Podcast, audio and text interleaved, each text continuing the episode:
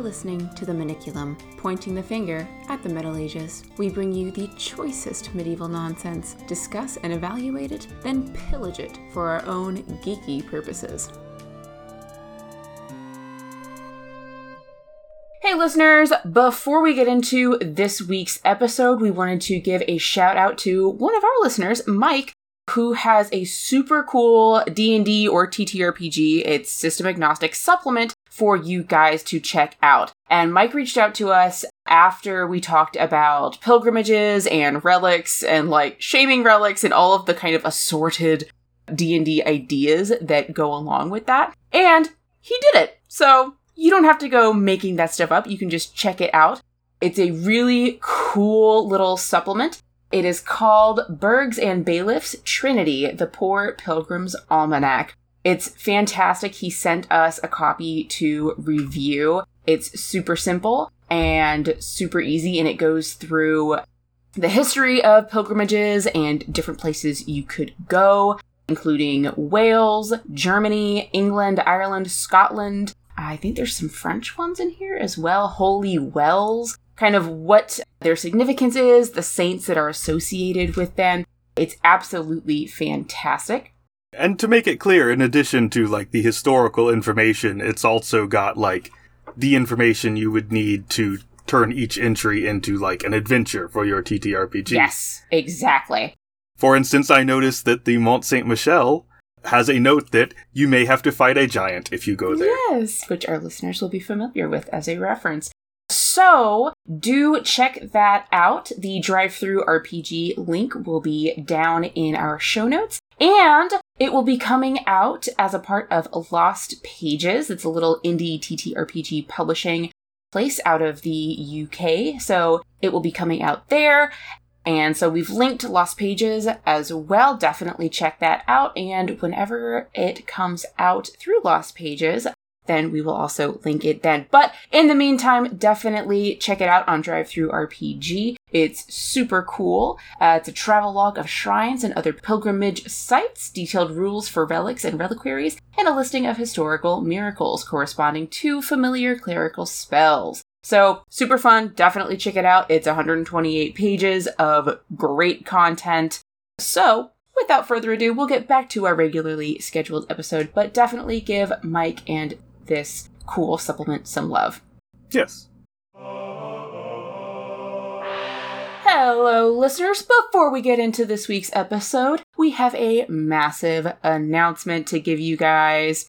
We've just launched our very first Kickstarter. It's called Marginal Worlds, the Magic Item Expansion Pack. And what it is, is all the stuff that you know and love from the podcast and we've finally turned it into a thing that you can play.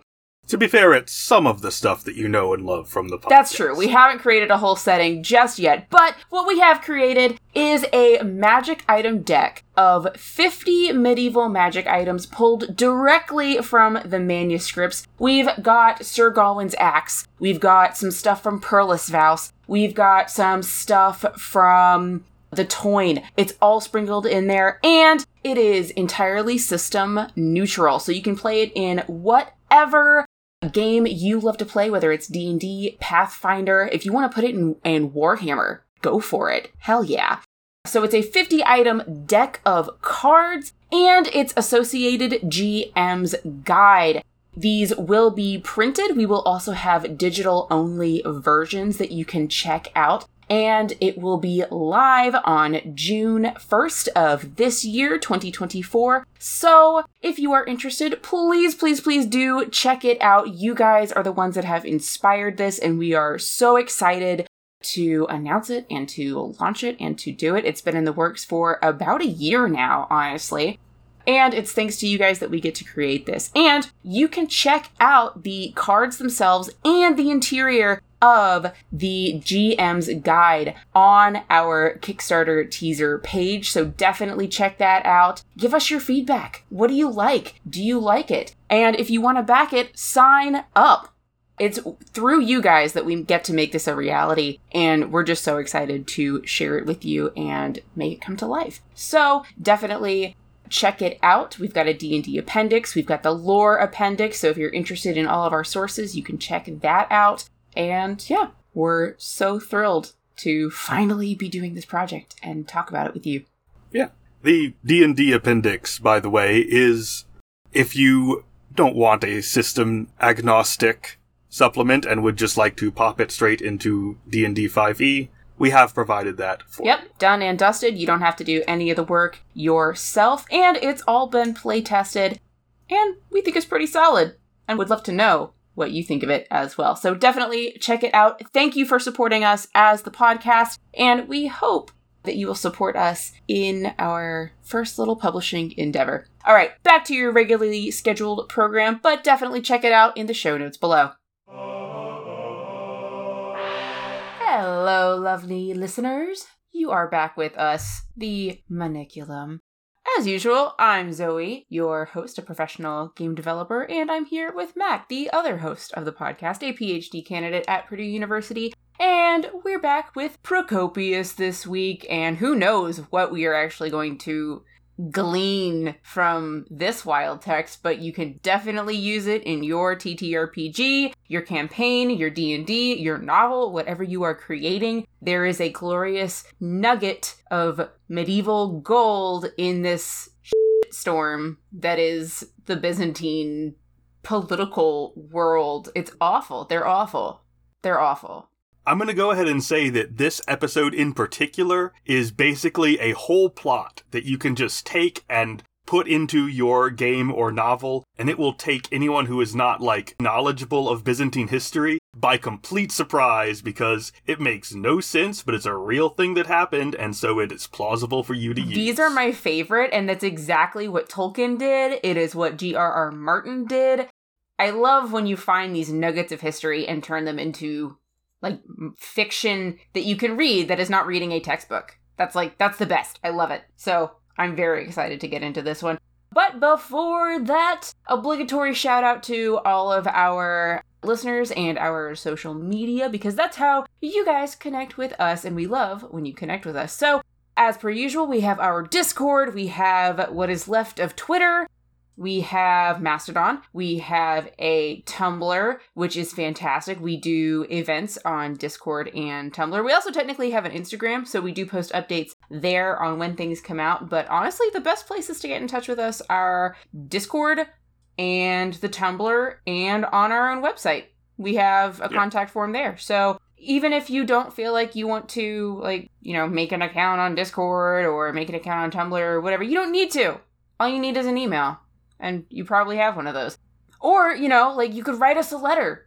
I don't think we have an address posted, but write us a letter on on the website. There you Yeah. go. You, ha- you have to have an email at, at the minimum. But you figured out how to listen to a podcast, so Yeah, I was going to say, I assume anyone who is sufficiently anti technology to not have an email is probably not listening to podcasts either. that's true, but that's an audience that we need to grab. That's our niche. All right, we'll we'll get a radio transmitter. There we go. Ham radio. That's what's next for us. Anyway, while we sort that out, come hang out with us on Discord, on Tumblr, on any of our other social media. And if you'd like to support the show and help us set up our ham radio, we have a Patreon. You get extra great content there with all of our little TTRPG creations that we come up with from the episodes. So, things that we talk about in the episode, we kind of take and sit down with and turn into monsters or quests or plot hooks, things like that that you can use in games. So, if you're interested in those and other bonus content, that is on our Patreon. So, your support means the world to us. That's why we get to do this, and you guys make it happen. You really do. So, thank you, patrons. And with that, let's get into this this plot. I'm excited. What is happening with Procopius and our Byzantine friends and enemies? Yeah, we teased this a little bit on the last episode because it's a it's a weird historical event. Oh, did you did, but I can't remember. Zoe, can you tell us what you know? I know I, I love Oh, doing this to you because you always get this Oh, panicked no, look. What I you do. know about the Nika riots? Mmm. Mm-hmm. Yes. Football fans to the extreme. what I remember about the Nika riots, and mind you, this is like from freshman year of undergrad, is that essentially during this period, sports was kind of like it wasn't as sedentary as it is now. We kind of engage in sports by, you know, sitting in the car listening to the radio or we watch it on TV. I wouldn't know. I don't I don't really watch sports. Fencing is not usually televised. But it's more sedentary for us. If you go to a game, it's kind of a luxury thing, it's kind of expensive. But that was a huge thing for people in Constantinople and Byzantium, and that was a massive city. And sports teams were not just like, cool, go Seahawks, go Colts, go whatever.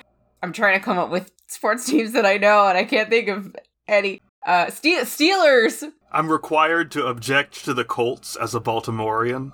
Oh, that's that's fair. Who who plays in Baltimore? The Ravens, but it, it used to be the Colts, but they like left Oh. under cover of night and switched to Indianapolis, and so I'm I'm required to hate them. That's wild. I had no idea. The Colts just left. The Baltimore Crabs, that's a, another reference. If anyone gets that reference, let me know. Anyway, we love the Baltimore Crabs. So, sports teams were a big deal because not only did they bring like the culture together, they were also political. Mm-hmm. And you might think that sports are political in America today. They are not. Not in the Byzantine way. So these were these fans and these teams, I think, too. Correct me if I'm wrong there. I'm not sure to what extent the actual athletes were involved. Right. But the fans, like Yeah. these super fans, became gangs in the city of Constantinople. Yeah, if you're in the UK, you may know the term football hooliganism. It's like that, but on a larger scale.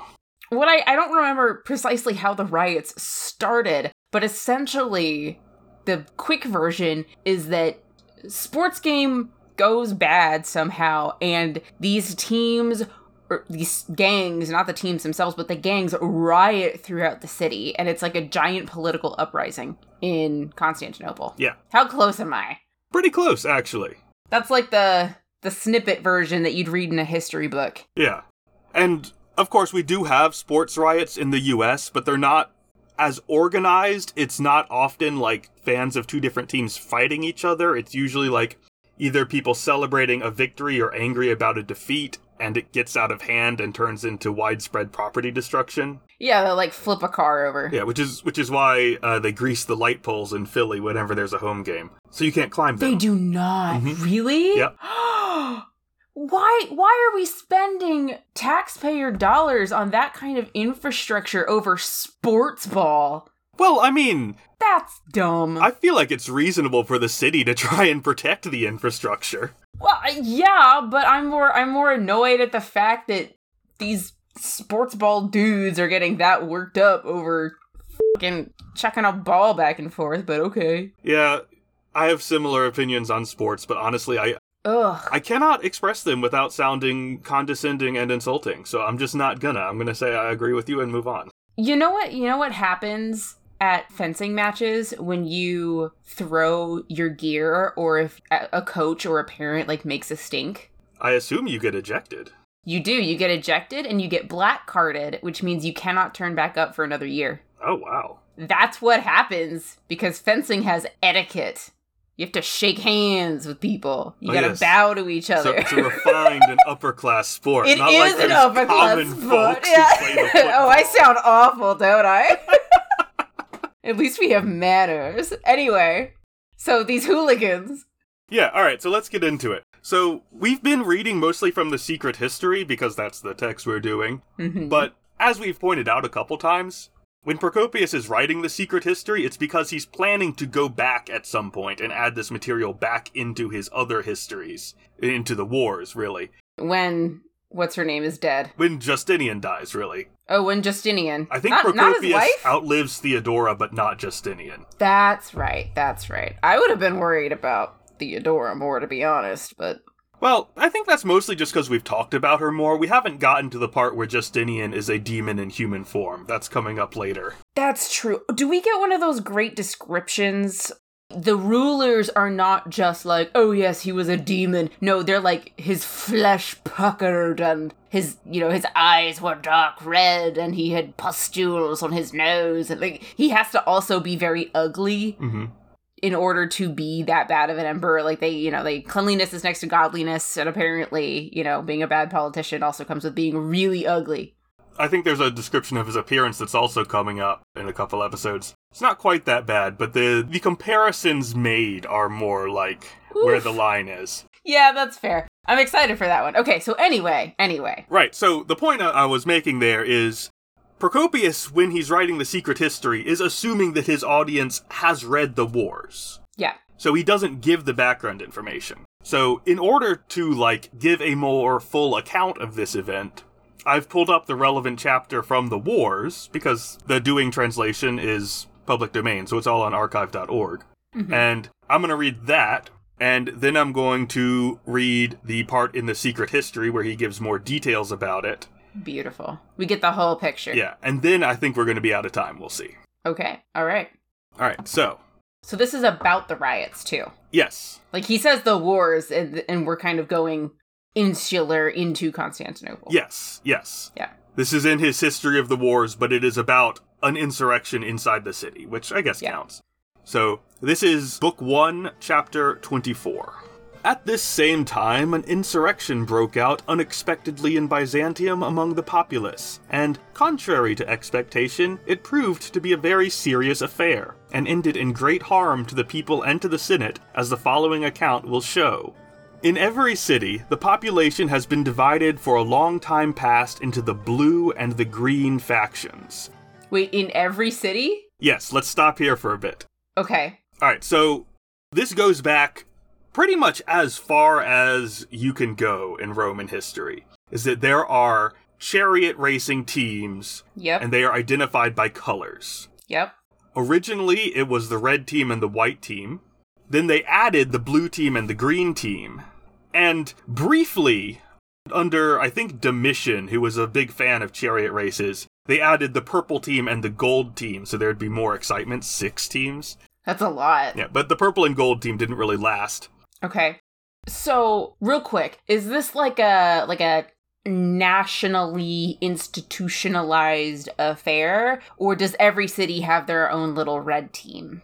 You know, that's a good question. I don't know. I don't know whether the every city has has like a separate red team or if it's the same red team traveling Yeah. around or if there's like a national red team and all the individual then red like teams a are like, like regional, you know. yeah, coordinating. I don't actually Yeah. know what the structure is there. Interesting. Okay, I was like, is there like a little league and then you get into like the major leagues? Okay, all right.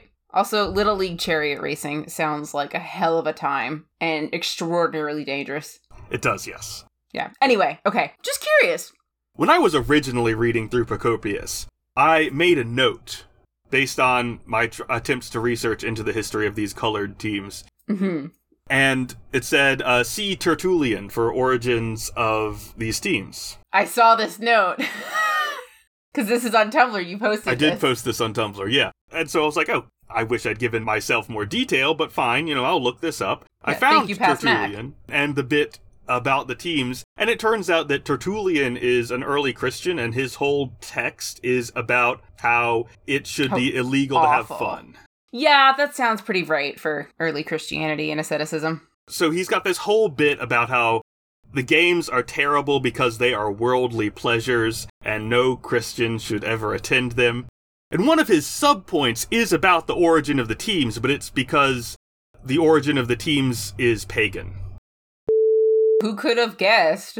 Thanks, Tertullian. So this is from Tertullian's De Spectaculis. He's just finished talking about who invented chariot racing. He's like giving some history. And that's on the on the origin of the spectacles, right? Yeah. Yeah, of, of the games. Yeah, and I'm, I'm just gonna cut in at the end of the section here. Perfect. If at Rome Romulus was the first to display a four horse chariot, he, I fancy, is enrolled among the idols himself. Such being the inventors who produced them, chariots very properly have their drivers clad in the colors of idolatry. bro. For at first there were but two colors, white and red. White was sacred to winter for the gleaming white of the snow, red to summer because of the sun's redness. Afterwards, as pleasure and superstition gained ground together, some dedicated the red to Mars, others the white to the zephyrs, the green to Mother Earth or spring, the blue to sky and sea or autumn. But since idolatry in every form has been condemned by God, that form also is assuredly condemned, which is consecrated to the elements of nature. Uh, alright. I mean, Christians also do the same kind of color theory. White is purity, and red is the blood of Christ, and Yes, but if it represents something in the natural world, that's nature worship, and you're wrong, and that's you're going nature to hell. Nature worship, bro. Alright. What a loser. But anyway, that's the source I have. The point is, there were four teams. I don't know what happened to the red and white team. I have not been able to find any indication of whether those teams just stopped existing at some point or if they're just not as popular. The red and white or the green and or the purple and the gold? The purple and gold did stop existing. They were only very Oh. briefly a thing. Oh, okay, okay. But the red But and the white and were white. the original teams. But once we start hearing about like the chariot fans having Right. significant political power, it's always about the blues and the greens. Oh. oh so oh, I don't okay, know whether alright. the, whether the reds and the whites are gone or if they're just not as popular and so they don't have the same like thing going on. their gangs aren't really that, you know, extra. Yeah. But anyway, that's what we're talking about with the blues and the greens. Okay. All right. Inserting a Babylon 5 joke about this situation will be left as an exercise for the listener. So, continuing with Procopius. But within comparatively recent times, it has come about that, for the sake of these names and the seats which the rival factions occupy in watching the games, they have their own, like, stands. Hmm Home and away, I guess, but they're Yeah. they're all the home team, so Well, tournament, like in our tournament episode that we talked about, the Dolorous Night, they also did that. Yeah. When they set up tournaments, home Yeah. and away stands. So apparently this, this that's is just, just like always been how sports are done. blue, yeah, At least blue in side, Western green world. side. For the sake of these names and the seats which the rival factions occupy in watching the games, they spend their money and abandon their bodies to the most cruel tortures, and even do not think it unworthy to die a most shameful death. And they fight against their opponents, knowing not for what end they imperil themselves, but knowing well that, even if they overcome their enemy in the fight, the conclusion of the matter for them will to be carried off straight away to the prison, and finally, after suffering extreme torture, to be destroyed. Okay. Yeah, so he's he's just saying like these separate fan clubs, whatever you want to call them, are always engaging in violence, and it's stupid because there's no actual point to it, and even if they win, they're just going to be arrested anyway. Anyway, right. Okay. Sure. I mean, it does sound stupid. I I concur. So there grows up in them against their fellow men a hostility which has no cause, and at no time does it cease or disappear, for it gives place neither to the ties of marriage, nor of relationship, nor of friendship. And the case is the same even though those who differ with respect to these colors be brothers or any other kin. Yeah, I've seen that. Brother against brother. I mean, like I've seen that with like dudes in sports, you know. Like to be fair, I say dudes in sports because I've never met a woman who's been that into like football that they start insulting and screaming at each other. I'm sure they're out there, but yeah, I don't think I've met one either. Yeah, I've just never met one. Yeah. They care neither for things divine nor human in comparison with conquering in these struggles, and it matters not whether a sacrilege is committed by anyone at all against God, or whether the laws and the Constitution are violated by friend or by foe. Nay, even when they are perhaps ill supplied with the necessities of life, and when their fatherland is in the most pressing need and suffering unjustly, they pay no heed, if only it is likely to go well with their, quote, faction, unquote, for so they name the bands of partisans. Ball is life. Yeah, basically. Amazing, incredible. And even women join with them in this unholy strife, and they not only follow the men, but even resist them if opportunity offers, although they neither go to the public exhibitions at all, nor are they impelled by any other cause. So that I, for my part, am unable to call this anything except a disease of the soul. Basically, women are also involved in this conflict between the factions, even though they don't really go to the games. They're Yeah. just kind of doing it. We're a blue family. Yeah, exactly, obviously. exactly Yeah. like that. It's you know it reminds me of colleges in Texas like like there's um the Aggies which is like Texas A&M and then there's I don't I don't even remember what the other one is cuz I I stayed with a family who like they all went to A&M and like that was it that was it like they were obsessed with how the Aggies were doing and I just I didn't get it I totally didn't get it but it was like that's their school that's how it goes so that culture's alive and well, hopefully slightly less violent. Yeah, when I when I lived in Mississippi, I observed a similar thing with fans of the Alabama Crimson Tide. Although I think most of them didn't actually attend the university; they just liked the sports Yeah. team. They just yeah, it's like the local the local thing. I learned to recognize the colors because during the year I spent working graveyard shift at a gas station. All of our most like problematic, rambunctious, destructive customers were wearing Crimson Tide apparel. Like it of it was course they thing. were. Yeah. Yeah. Otherwise, I probably never would have noticed that this was like A a, cultural. Yeah. Vibe. Well, I mean, the years keep going, but human nature stays the same with Yeah. sports apparently. yeah, yeah. Again, same as it ever was. Yeah. This, then, is pretty well how matters stand among the people of each and every city. But at this time, the officers of the city administration in Byzantium were leading away to death some of the rioters. Because they'd been, you know, killing each other. That's illegal. yeah, yeah, yeah. like okay, all right, destruction of property we get, but you can't actually kill your neighbor. But the members of the two factions, conspiring together and declaring a truce with each other, seized the prisoners, and then straightaway entered the prison and released all those who were in confinement there, whether they had been condemned on a charge of stirring up sedition or for any other unlawful act. That is wild. Yeah, like, on one hand, you got, like, the situation is the rioters are being rounded up by the cops for, like, Yeah. beating each other to death over sports. Right. And at this point, the two separate teams, the the Mets and the Yankees or whatever, decide, you know, Yeah. you know what? Our common enemy is the cops, which based, but also weird place to come from there. Right. And so they work together to fight off the cops and break open the prison. But and they break everybody Yeah, out. they just it's like let everyone Bastille loose. Day.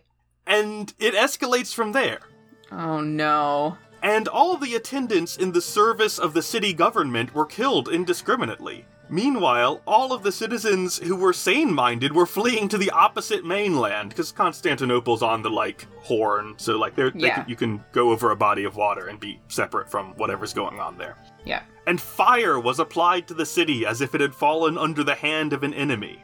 So okay, that sounds to me like I don't know if they had trebuchets at that point, but that sounds to me like government officials are like calling in like the city guard or like the state troopers, whatever the the equivalent is. Yeah. Yeah, whatever they have. Saying cops is definitely anachronistic. They did not have anything like modern police. Yeah, like the next the next level of of person and they're like, "Cool, all right.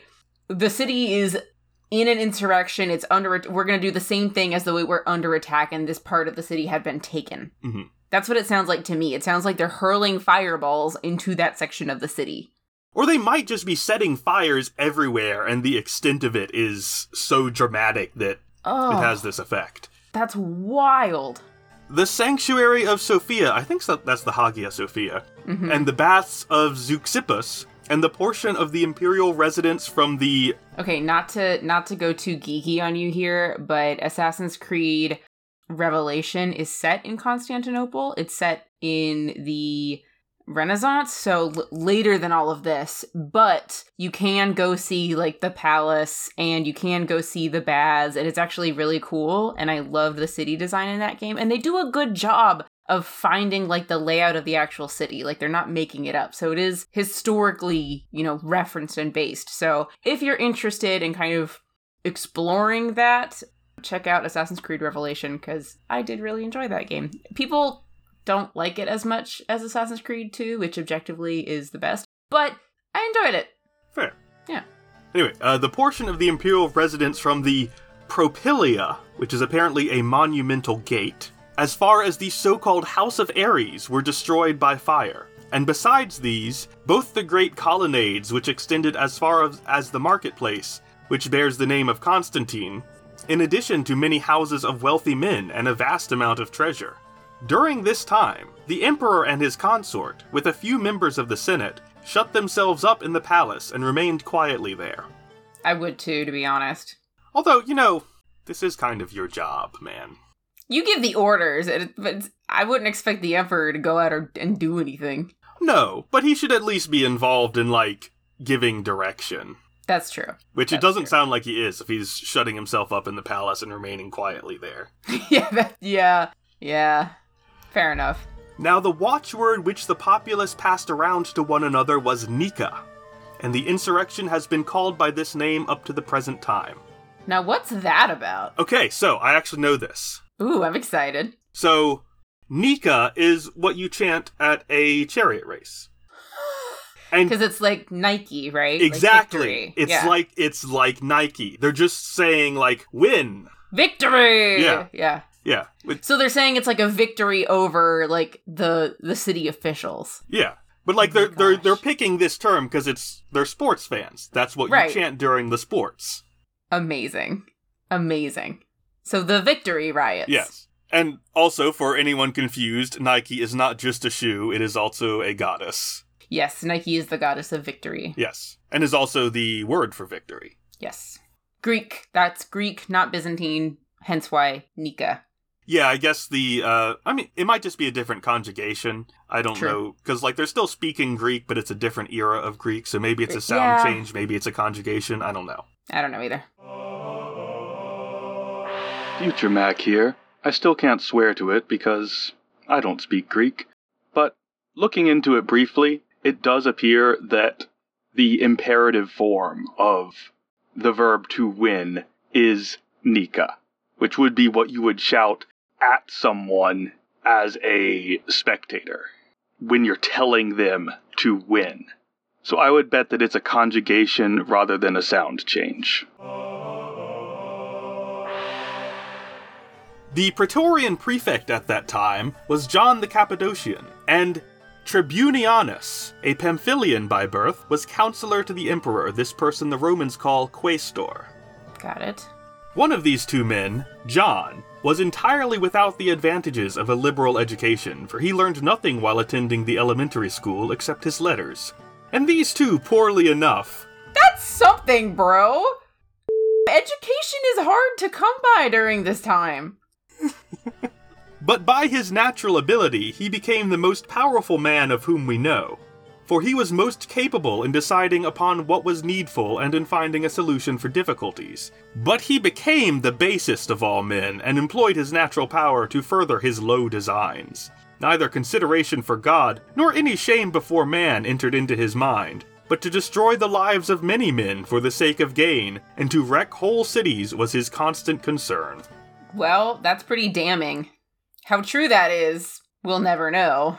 Also correct, yeah. So within a short time indeed, he had acquired vast sums of money, and he flung himself completely into the sordid life of a drunken scoundrel. For up to the time of lunch each day, he would plunder the property of his subject. I'd like Yeah. he has a timetable, like 8 a.m. to 11 Yeah. a.m., plunder the property Crime, of yeah. 11 a.m. to 12 p.m., lunch. And for the rest of the day, 12 p.m. Yeah, to yeah. question mark, occupy himself with drinking and with wanton Mm, deeds of lust. Yeah, 7 p.m. to 10 p.m. Wanton deeds of lust. Yep. Well, I mean, that sounds like a good schedule. I'd take that work pretty schedule. Good. Yeah. Alrighty. And he was utterly unable to control himself, for he ate food until he vomited. And he was always ready to steal money and more ready to bring it out and spend it. Such a man, then, was John. Well. Tribunianus, on the other hand, both possessed natural ability and in educational attachments, was inferior to none of his contemporaries. But he was extraordinarily fond of the pursuit of money and always ready to sell justice for gain. Therefore, every day, as a rule, he was repealing some laws and proposing others, selling off to those who requested it either favor according to their need. He's meeting with lobbyists and just like. Yeah, you right. Okay, so that's John and who else? Who was the second guy? Tribunianus. Tribunianus. All right. That's really funny that that's his name. Yeah. Is that his name or his title? I assume it's his name. Because Ioannis is a is a Is the ending Is the the end name. of a name. Yeah. That's just funny because like Tribune is Yeah, it's also an office. Yeah, yeah. Anyway, Now, as long as the people were waging this war with each other in behalf of the names of the colors, no attention was paid to the offenses of these men against the Constitution. That might be an anachronism. but when the factions came to a mutual understanding, as has been said, and so began the sedition, then openly throughout the whole city they began to abuse the two and went about seeking them to kill. So when this violence breaks out and they start killing city officials, they're like, you know who we should get? Those These two guys. assholes. Yeah, understood. Accordingly, the Emperor, wishing to win the people to his side, so he was kind of paying attention, instantly dismissed both of these men from office. Which means they don't have any protection anymore. Yeah. Oh no. But I mean, you kind of have to respect that. Like, if people are out there chanting, like, hang the Secretary of State for his crimes, and the president is like, you know what? That guy's fired. You got, you win. Like, that's a way to diffuse things. Yeah, yeah, yeah. I feel like we could we could learn some things I mean, that, but Alternately, you are possibly screwing over your, your secretary or whatever. I don't think that stopped any politician. Yeah, but ever. it's it's it's no longer your concern. At least you can say you did something. yeah, yeah. Look, I, it was a I had to do something. The people were upset. Excuses. Anyway, so they're like, go after this. These guys now they don't have positions. Yeah. And Phocas, a patrician, he appointed Praetorian Prefect. This was the role he just fired John from. A man of the greatest discretion and fitted by nature to be a guardian of justice. Basilides he commanded to fill the office of Quaestor, a man known among the patricians for his agreeable qualities, and a notable besides. I, I think it just means an important person. Yeah, fair. However, the insurrection continued no less violently under them. Now, on the fifth day of the insurrection, in the late afternoon, the Emperor Justinian gave orders to Hypatius and Pompeius, nephews of the late Emperor Anastasius. That was the emperor who uh, appointed Justinus, Justinian's uncle, Yep. to be his successor. Yep. Which is weird now that we know he had, he had his own like nephews hanging around. Wonder why they didn't get the job. I Maybe mean, they were I guess too young. you like Justinian better. Yeah. Anyway, he, he gave orders to these nephews to go home as quickly as possible, either because he suspected that some plot was being matured by them against his own person, valid, No kidding. Yeah. Or it may be because destiny brought them to this. Thanks, Procopius. I love that. I love when the historians are like, "It- it could be because of these historical reasons or fate. Oh, okay, I'm getting some, some context here. I kind of get where they're coming from on this one, actually. But they feared that the people would force them to the throne. Apparently, they don't actually want their uncle's old seat. Maybe it's too much responsibility for them and they're fine where they are. Oh. They just want somebody else to take. You can't have a vacuum of power. Right, but they're they are like Anastasius's potential heirs, so they're like right. if they're That's not a riding good against idea. the current government, Yeah. maybe they want to put us and they're like, I don't actually want that job. I don't. Yeah, that's not. There, yeah. There's a high that. mortality rate to being emperor. True. And they said that they would be doing wrong if they should abandon their sovereign when he found himself in such danger. When the Emperor Justinian heard this, he inclined still more to his suspicion. Which also I get, because like I think his thing is he does he wouldn't understand why someone wouldn't want to be emperor. So if they're going like, no, no, we want to hang around with you, he's like, why? He's like, why? Why? What are you planning? Yeah, yeah. There's so many layers of like suspicion and toxic relationships going on. Yeah, that's kind of well, that's what palace intrigue is, really. That's true. That is true. and he bade them to quit the palace instantly. Thus then, these two men betook themselves to their homes, and as long as it was night, they remained there quietly. But on the following day, at sunrise, it became known to the people that both men had quit the palace where they had been staying. So they go home for the night, and then in the morning, word gets out that they've been like kicked out of the palace. Yeah, yeah. So the whole population ran to them, and they declared Hypatius emperor. No, this is not what anybody wanted. this is not what anybody wanted. and prepared to lead him to the marketplace to assume the power. no, buddy, no. But the wife of Hypatius, Mary, a discreet woman who had the greatest reputation for prudence, laid hold of her husband and would not let go, but cried out with loud lamentations and with entreaties to all of her kinsmen that the people were leading him on the road to death. Yeah, I, that's what I would believe. But since the throng overpowered her, she unwillingly released her husband. And he, by no will of his own, came to the Forum of Constantine, where they summoned him to the throne. Wild. Then, since they had neither diadem nor anything else with which it is customary for a king to be clothed, they placed a golden necklace upon his head and proclaimed him Emperor of the Romans. We'll use our VIP badges, our little our lanyards. It's gold, it's a circle, put it on your head. Yeah. Wow. Okay. All of this from the riots. Yeah. Well, I mean, they're if you're already like killing government officials, you may as well go all the way and Yeah. do a coup. Yeah, no, that's true. That's true. By this time, the members of the Senate were assembling, as many of them as had not been left in the Emperor's residence, because some of them are holed up in the palace with Justinian. Right. Which again, like that's a compound. It's not it's not just like a big manor house. Like that is a compound. Yes, yes, it's it's huge.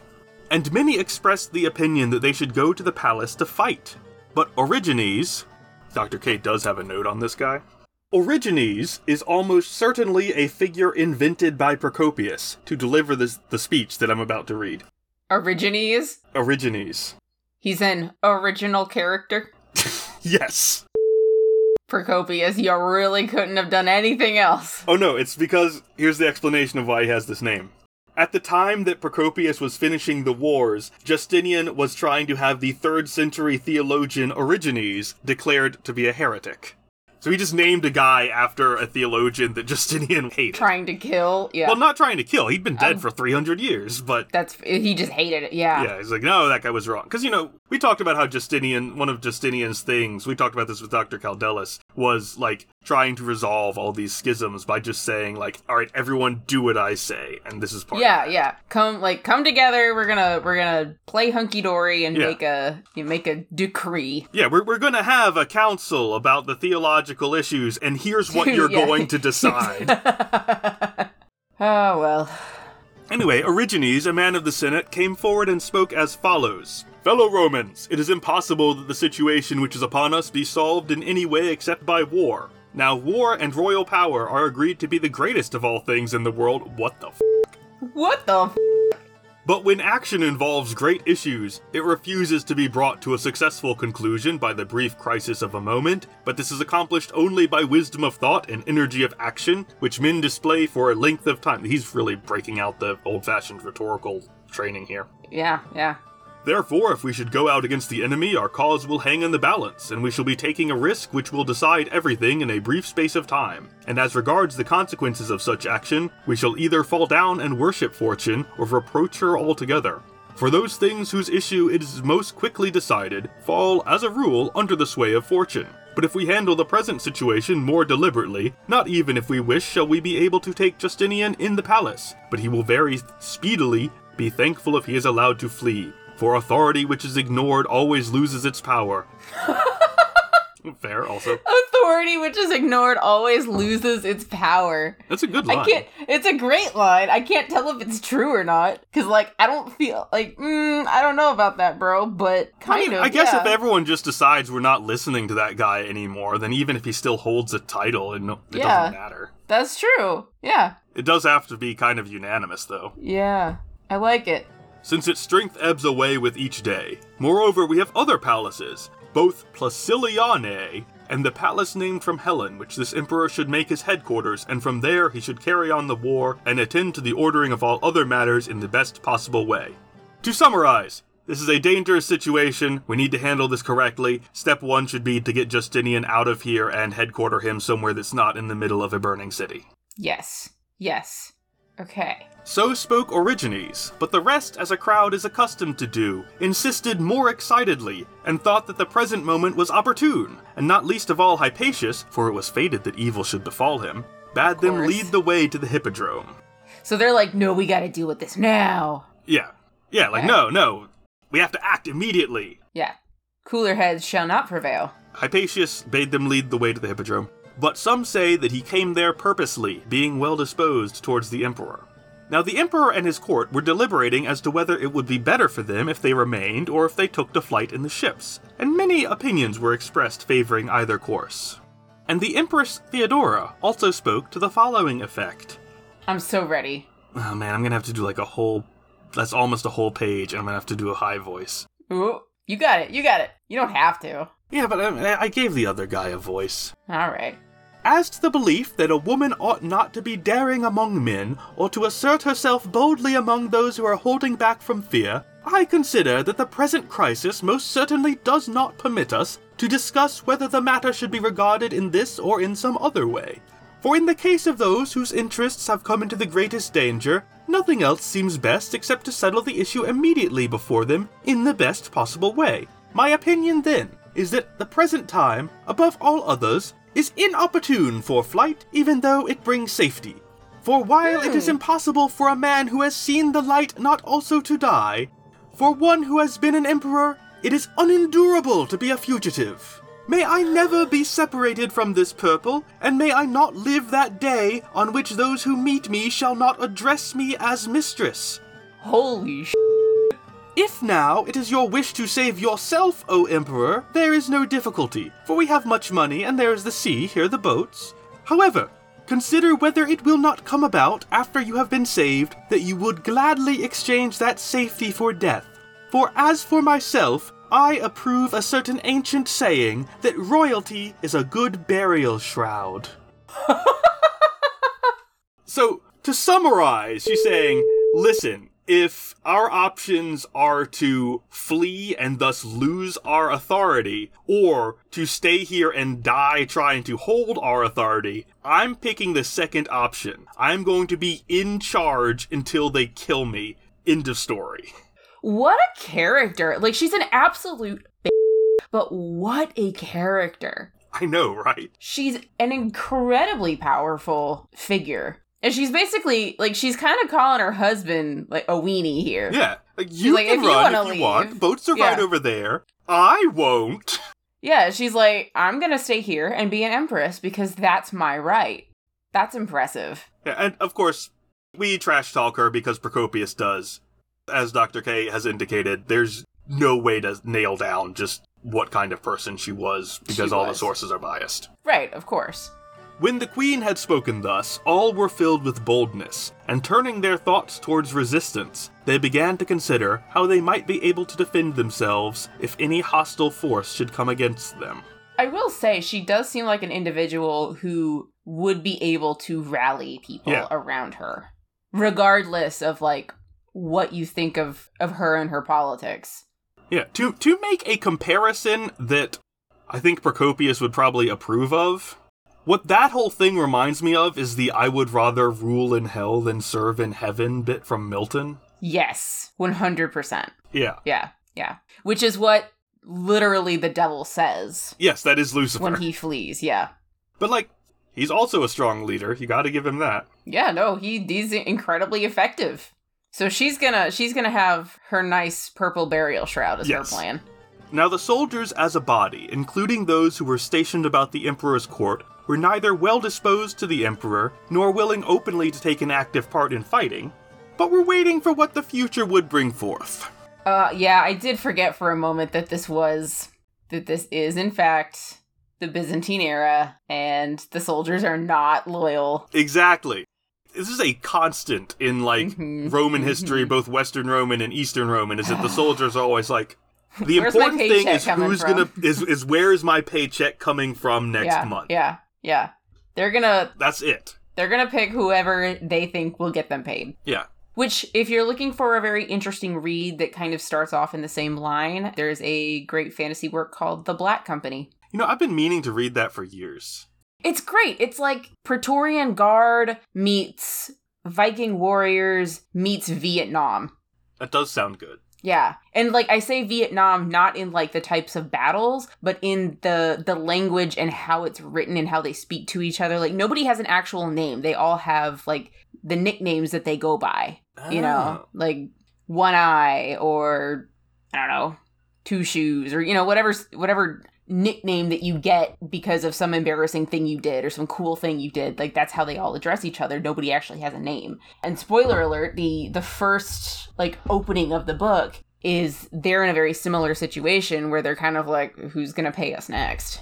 And they have to make a decision. So, This is actually why there are a lot of military coups, by the way, In Roman history, not like generally. is that the Mhm. soldiers, one of the things that soldiers would do is go like, well, if things carry on the way they do, Mm-hmm. I'm gonna be I'm gonna end up in like an assignment I don't want, or I'm gonna I'm gonna not get paid as much as I'd like. But if we acclaim the closest general to be our emperor, then he'll owe us, Yep. assuming we win. Assume yeah, yeah. Yep. And they that's what they did. So that that kind of happened a lot. Yeah. Anyway, all the hopes of the emperor were centered upon Belisarius and Mundus, of whom the former, Belisarius, had recently returned from the Persian War, bringing with him a following which was both powerful and imposing. I will say his troops probably are very loyal to him because Exactly. he is a very effective general. Right. He Yeah. can command some personal loyalty. He's Mhm, just mhm. Come back from like some a very successful campaign, lots of glory, people are on his side. Yeah. And in particular, he had a great number of spearmen and guards who had received their training in battles and the perils of warfare. Mundus had been appointed general of the Illyrians, and by mere chance had happened to come under summons to Byzantium on some necessary errand, bringing with him Erulian barbarians. Got it. Yeah, he's some. He's a general of a like different province. He's not usually here. He happens to be here, and he's also got with him like a mercenary troop. Yeah. They're not waiting around saying who's going to pay us next, because the answer is Mundus is the one paying us. That's why we're here. We're going to do what Mhm. Mundus says. Mm-hmm. When Hypatius reached the Hippodrome, he went up immediately to where the Emperor is accustomed to take his place and seated himself on the royal throne, from which the Emperor was always accustomed to view the equestrian and athletic contests. Oh, they're really doing this. I like that because this is not the palace. This is the sports arena. That's exactly what I was going to point out. They're not they're not trying to put him on a throne in the palace. They're putting him in the Emperor's private box in the stadium. yeah, like take him to the I don't know, give me a stadium name. Camden Yards. There you go. Put him there. Wow. And from the palace, Mundus went out through the gate, which, from the circling descent, has been given the name of the Snail, which is a great name for a gate. Because it circles. It's got like Yeah. a. I like that. 10 out of 10. Good architectural note. Belisarius, meanwhile, began at first to go straight up towards Hypatius himself and the royal throne, and when he came to the adjoining structure where there has been a guard of soldiers from of old, he cried out to the soldiers commanding them to open the door for him as quickly as possible, in order that he might go against the tyrant. The tyrant. But since the soldiers had decided to support neither side until one of them should be manifestly victorious, they pretended not to hear at all, and thus put him off. That's amazing. Oh my gosh, there's so many layers. So there's the sports hooligans and their new king of the sports. Yeah. And then there's Justinian and Mundus who's going off to go see Sports King. Yeah. And then you've got Belisarius. Wild. But he can't get in because the soldiers are, are just pretending he's not there because they don't want to get involved in this. Uh, not us, man. So Belisarius returned to the emperor and declared that the day was lost for them, for the soldiers who guarded the palace were rebelling against him, i.e., not listening to him when he tells them stuff. Oh my gosh. The emperor therefore commanded him to go to the so-called Bronze Gate and the Propylaea there, again monumental gates. Yep. So Belisarius, with difficulty and not without danger and great exertion, made his way over ground covered by ruins and half-burned buildings, and descended to the stadium. You got to remember here also that this is like a. He's not doing this alone. Yes. He's got his troop with him, but it's also really fun to imagine him like trudging through the burning parts of the city that have all fallen around with these sports dudes like in their colored jerseys. So he's finding another way into the stadium. And when he had reached the blue colonnade, which is on the right of the emperor's throne, he purposed to go against Hypatius himself first. But since there was a small door there, which had been closed, and was guarded by the soldiers of Hypatius who were inside, he feared lest while he was struggling in the narrow space, the populace should fall upon him, and after destroying both himself and all of his followers, should proceed with less trouble and difficulty against the emperor. yeah, I would be worried too. concluding therefore that he must go against the populace who had taken their stand in the hippodrome. The, the hippodrome is the chariot racing arena, if, Yeah. if that wasn't clear. A vast multitude crowding each other in great disorder. He drew his sword from its sheath, and commanding the others to do likewise, with a shout he advanced upon them at a run. He's just gonna slaughter these civilians? Yes, he's, ju- I mean, he's I just charging the hooligans. but oh my god. They are technically in rebellion. Yeah, they are. I guess, but right now they're not being violent. I mean, they are crowning a, a king. Wow. All right. If you want to maintain royal power, killing anyone who says that someone else They is are, the king yeah. is kind of like an important step. You yeah, you have to do that. I'm just I'm just impressed like tear gas anybody, but like they're just like nope, we're doing this. All right, swords out. They, they don't have these things. They have Greek yeah. fire, but that would be worse. That's true. Uh, Yeah, that's true. All right. Here we go. But the populace, who were standing in a mass and not in order, at the sight of armored soldiers who had a great reputation for bravery and experience in war, and seeing that they struck out with their swords unsparingly, beat a hasty retreat. I'll bet they did. Then a great outcry arose, as was natural, and Mundus, who was standing not far away, was eager to join in the fight, for he was a daring and energetic fellow. But he was at a loss as to what he should do under the circumstances. When, however, he observed that Belisarius was in the struggle, he straightway made a sally into the hippodrome, through the entrance which they call the Gate of Death. I don't know why they call it that. Maybe the hippodrome is also used for like gladiator fights and stuff, I assume. It's not just chariot racing. I'm not sure if they still do that. Hmm. I don't know. Good question. Then indeed, from both sides, the partisans of Hypatius were assailed with might and main and destroyed, when the rout had become complete, and there had already been great slaughter of the populace. Boraides and Justus, nephews of the Emperor Justinian, without anyone daring to lift a hand against them, dragged Hypatius down from the throne, and leading him in, handed him over together with Pompeius. I think that's the other nephew? Nephew. I think so. So I thought, okay, so who was the guy who who was crowned? I thought he was a nephew. He was, that's Hypatius. So the his uh, the other nephews are like, nah, bro. The other nephew, Pompeius, has not been mentioned since he left the palace earlier. Right. But But the nephews are the one pulling the other nephew down. at this point, the nephews of Justinian, Boraides and Justus, are taking Hypatius and Pompeius, nephews of Anastasius, That's right. Okay. to be handed over to the emperor. That's right. Got it. Got it. And there perished among the populace on that day more than 30,000. Holy sh! To be fair, ancient sources do exaggerate sometimes, so we can't be sure that's correct, but I'm sure it was a lot. a big number. But the emperor commanded the two prisoners to be kept in severe confinement. Then, while Pompeius was weeping and uttering pitiable words, for the man was wholly inexperienced in such misfortunes, Hypatius reproached him at length. I don't really pity this guy. I know I probably should, but like, He didn't really do anything.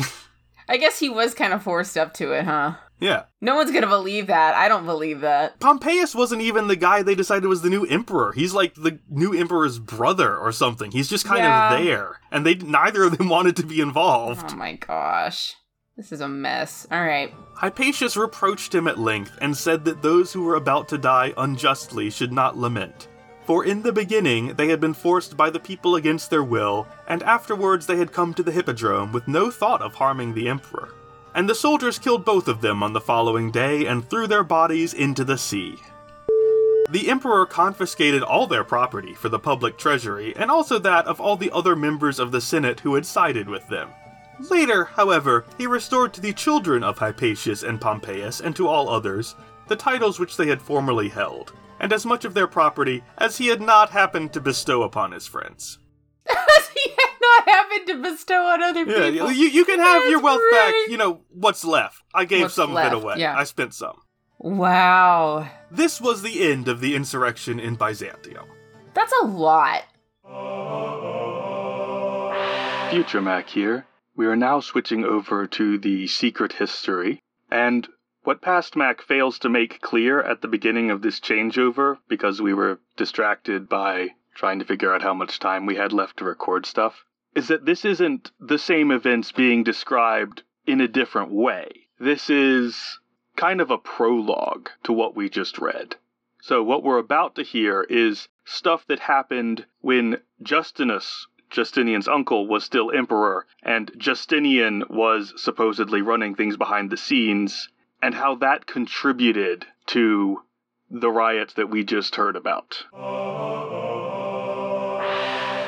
Now, the populace from of old has been divided into two factions, etc. Justinian is on the blue side. Oh. Oh, okay. Yeah. That that gives us a lot more immediately. Yeah, to read directly. And he, Justinian, now adopted one of them, namely the Veneti, or Blues, of whom, as it happened, he had previously been an enthusiastic supporter, and thus succeeded in throwing everything into confusion and disorder. And thereby, he brought the Roman state to its knees. That's amazing. Can you imagine if like the president of the United States is like, "I'm a Steelers fan," and immediately it's like riots. Yeah. wow. To Okay. be fair, I do think a lot of presidents have expressed their opinions on sports, but usually it does not have a political consequence. Yeah, not not usually that significant anyway. Anyway, but not all the blues saw fit to follow the will of this man, but only those who chanced to be militant. And yet, even these, as the evil developed, seemed to be the most temperate men in the world, for their sins fell short of their license to commit them. So basically, Justinian has given, is trying to give the blues, like, free reign to be his, like, His lackeys. like his own, like, little gang, where he can go, like, alright, I can't send the palace guards on this, but, like, if you guys Oh, wanna oh, sh- want to go beat people up, here's some people. And if you want to like burn down some stuff, here's some stuff. And if you want to go a little outside those lines, look, I like you guys. It's fine. that's dangerous. And Procopius is noting like they could have done way worse Whatever. Yeah. than what they actually did. Wow. Wow. That changes everything. Right? Procopius, man, how you been holding out on us? And of course, the militant group of the Greens did not on their part remain quiet, but they too were constantly busy with crimes, as far as came within their power, although they were being punished continually, one at a Right. time. Because they're not Yeah. Justinian's little buddies. Yet this very fact, the fact that they were being punished, always led them on to deeds of much greater daring. For men, when they are unjustly treated, are wont to become desperate. So at this time, while he kept fanning the flames and manifestly stirring up the blues, the whole Roman Empire was agitated from top to bottom, as if an earthquake or a deluge had fallen upon it, or as if each and every city had been captured by the enemy. You know, I kind of get why now.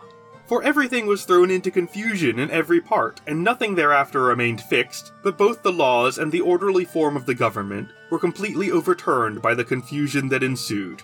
And we're gonna get some interesting details here that are not relevant, but are interesting, and so I've decided to read them. I like that. I'm here for that.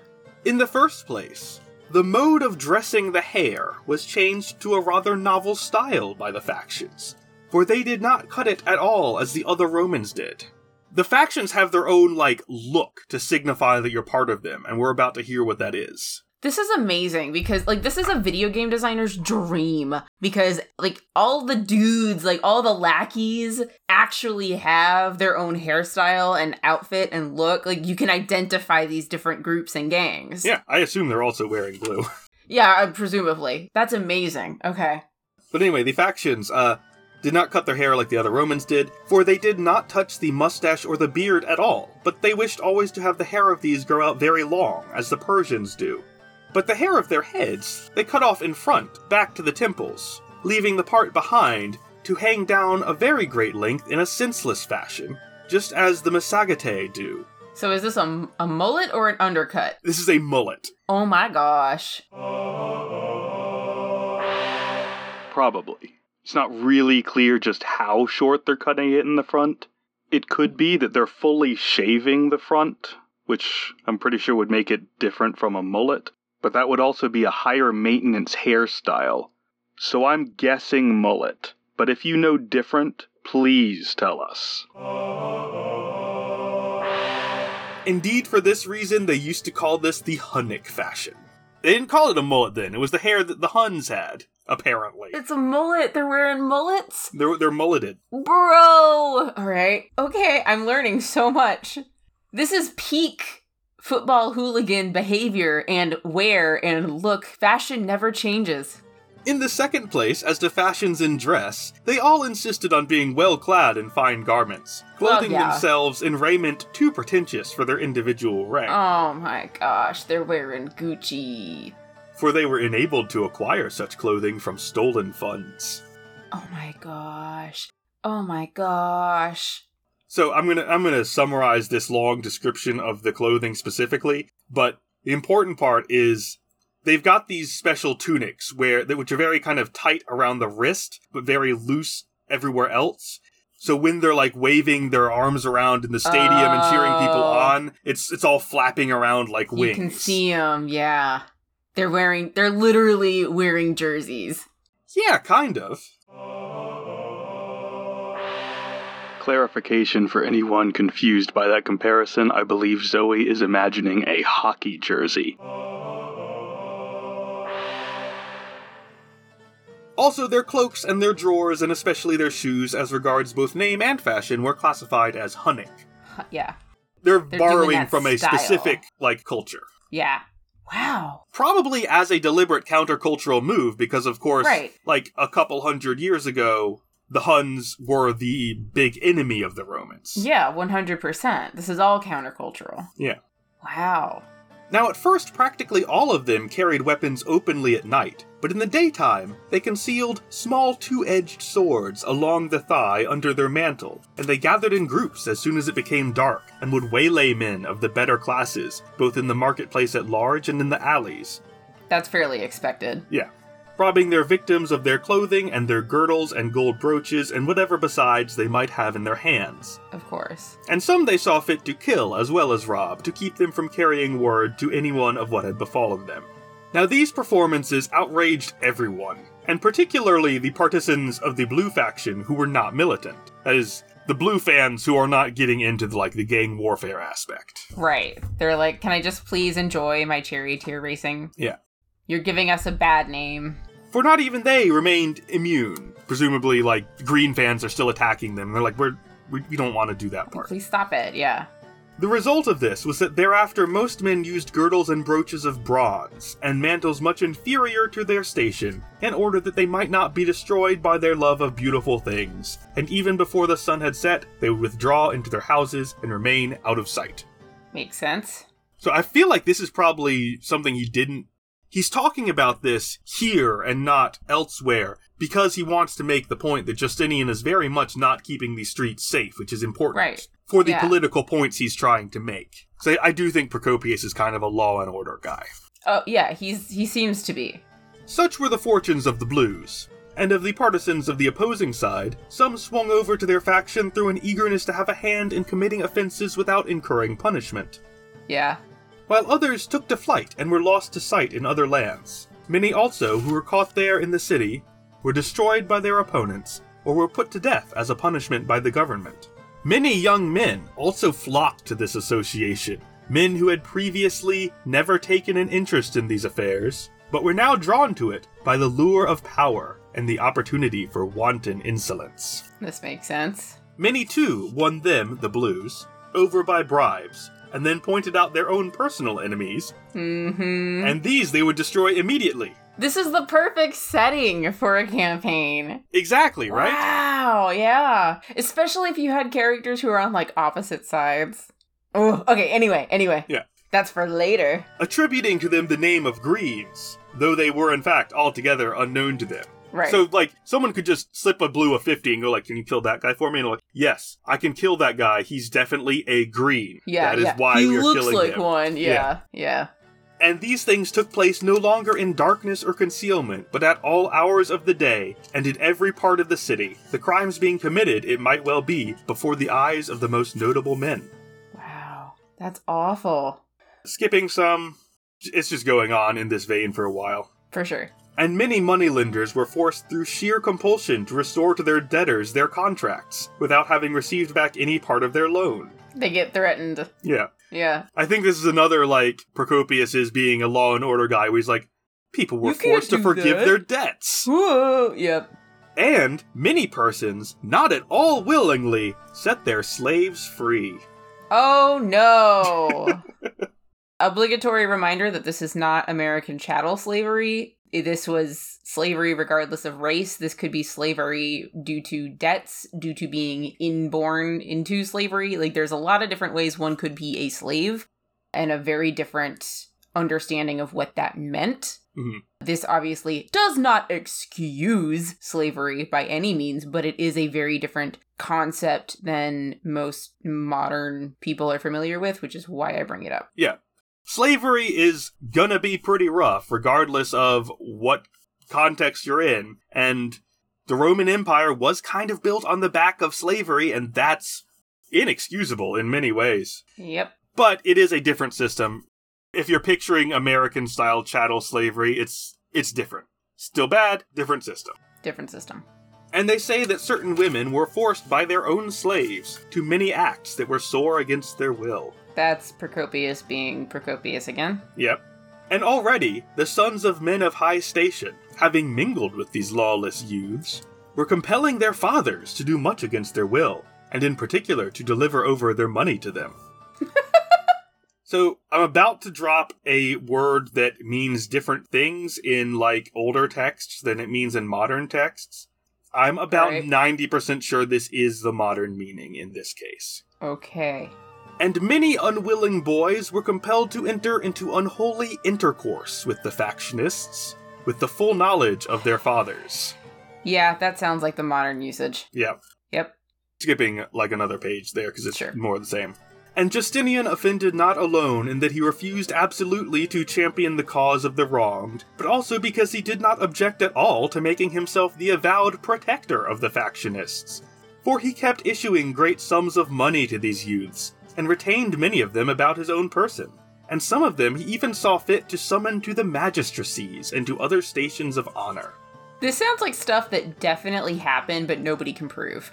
But the Emperor Justinus paid not the slightest heed to what was passing, for he in fact had no power of perception at all, though he was an eyewitness at all times of what was being done in the hippodromes. Bro's just out of it. For he was extraordinarily simple minded, and exceedingly like a stupid donkey. Inclined oh, wow. to follow the man who pulls the rein, his ears waving steadily the while. Procopius, man. All right. You really don't need to go that far. Yeah, we're gonna come back at various points in this narrative, I think, to the greens and the blues and the events of the of the Nika riots that we read. But I thought it was important to like, here are the Nika riots. Here's what the greens and the blues are, Yep. and then here's the like extra context that Procopius provides of how all of this actually traces back to what Justinian was doing before he was emperor. 100%. Because this is something that is underpinning everything Yeah. for Justinian. Clearly, like, he's got a massive problem with this. That's a lot. Yeah. That's a lot. Okay. So segments. Yeah. What say you? Again, I think we have an obvious winner. Loyalty is a good burial shroud. Exactly. Yes. Yep. Yep. 100%. But also, all of Theodora's little speech there, hmm love it. Love it. Also, I want to point out that is now two Procopius episodes in a row where the dialogue section was okay. Obviously, it was that thing Theodora said. There's no argument. She's so badass. like she's horrible, but she's a badass, and she has good lines, good writing. She's the villain you love to hate. yeah, exactly. Yeah.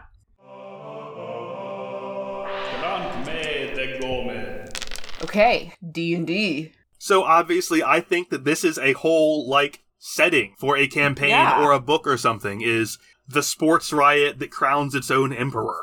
Yeah. That is absolutely a plot you can just take and use. And then if someone is like, "Excuse me, why are the Orioles deciding who the king is?" You're like, "Well, it happened. It Mhm, happened yeah. once. There's historical backing." Yeah. And to that, even if you don't want to use that as a plot, I think it's such a good setting that you have even a gang, it doesn't have to be the sports team, but a gang that is sort of either backed by the king or the king's advisor or something like that, where then people in the street are just like, mm, how about that guy? Like my my enemy over there. And the way you can do this as a game master or a game designer is slowly reveal and unravel this plot. So maybe this isn't your entire campaign, but maybe, you know, like you're in act 3, you end up in this city and somebody, you know, comes to the player and is like, "Hey, I've been targeted." Or on the other hand, you could have an individual approach the players, mistaking them for a bunch of greens or a bunch of blues, and either they're attacked or either they're given a contract to go and, and do this and, and kill somebody or steal from somebody or whatever. And they slowly get into this giant mess of oh yeah sure we'll do that or oh yeah we'll save you or no no no that's not who we are or maybe yeah sure that's who we are and then slowly it's like oh Wait, you guys are a sports team though. Oh wait, you guys are backed by the the emperor's advisor. What's going on here? And then slowly, we're gonna crown a king. And da-da. there's so much building that you can do here and in- increasing the tension Mm-hmm. that I just love. That is so organic. Yeah, and I feel like there's a lot of like different directions for the players to go there. Like I, I feel like at least some parties are going to be like, okay, so there this this gang it Mhm. exists. Mm-hmm. They're gaining a lot of power. They're backed by the emperor. They have like these political ambitions. Maybe we should get on board. Yeah, maybe we should maybe we should be part of that, right? I like it. There's there's a lot you can do there. I like the idea that this could be a starting location for a party. Maybe one starts as a charioteer. Maybe one is like the the nephew of the old emperor, and you know th- those are their arcs that they can either fulfill or tear down or whatever. Or you have two players, and and one grew up in a greens family and one grew up in a blues family, and then they have to work that out with each other over the course of the campaign. There's so much there. Yeah. Yeah. And I feel like I say this and some people might think, well, oh, aren't you dictating the story to to these players? You know, that sounds like you're railroading them. And to me, I would argue no, because you're giving them a setting and you're giving them a set of circumstances that uh, they should agree to. Like, hey, do you want to be, you know, a blues fan and your family grew up and is really dedicated to that hey do you want to be the old emperor's nephew and now you you've watched this new emperor take over and like you know get them on board with that but then once you're there let them do whatever they want with it you're not necessarily railroading them but you have other events that are going to be set in motion or that they can opt in to set in motion and start that snowball and whether or not you know they end up taking the crown. Maybe they do, maybe they don't. Or whether or not they decide to reconcile with the other player who is a Greens or Blues fan. You know, that's all up to them. And you as as a as a DM are helping them figure out that path. But you're giving them a circumstance with a bunch of set pieces surrounding that. So just as a note, a game design note to GMs out there, don't be afraid to set up these circumstances because your players will love to run into those. They will take those and run. If you see these little, I think they were once referred to as knives. I've heard that, yeah. Yeah, so I don't know who said that, but I've heard I. I don't remember. We'll have to find it, but it's something that something valuable, a value to the character that you can turn into a knife and twist at a certain point. And so all of those are are great examples, I think, of how you could do that in this sort of a setting. Yeah.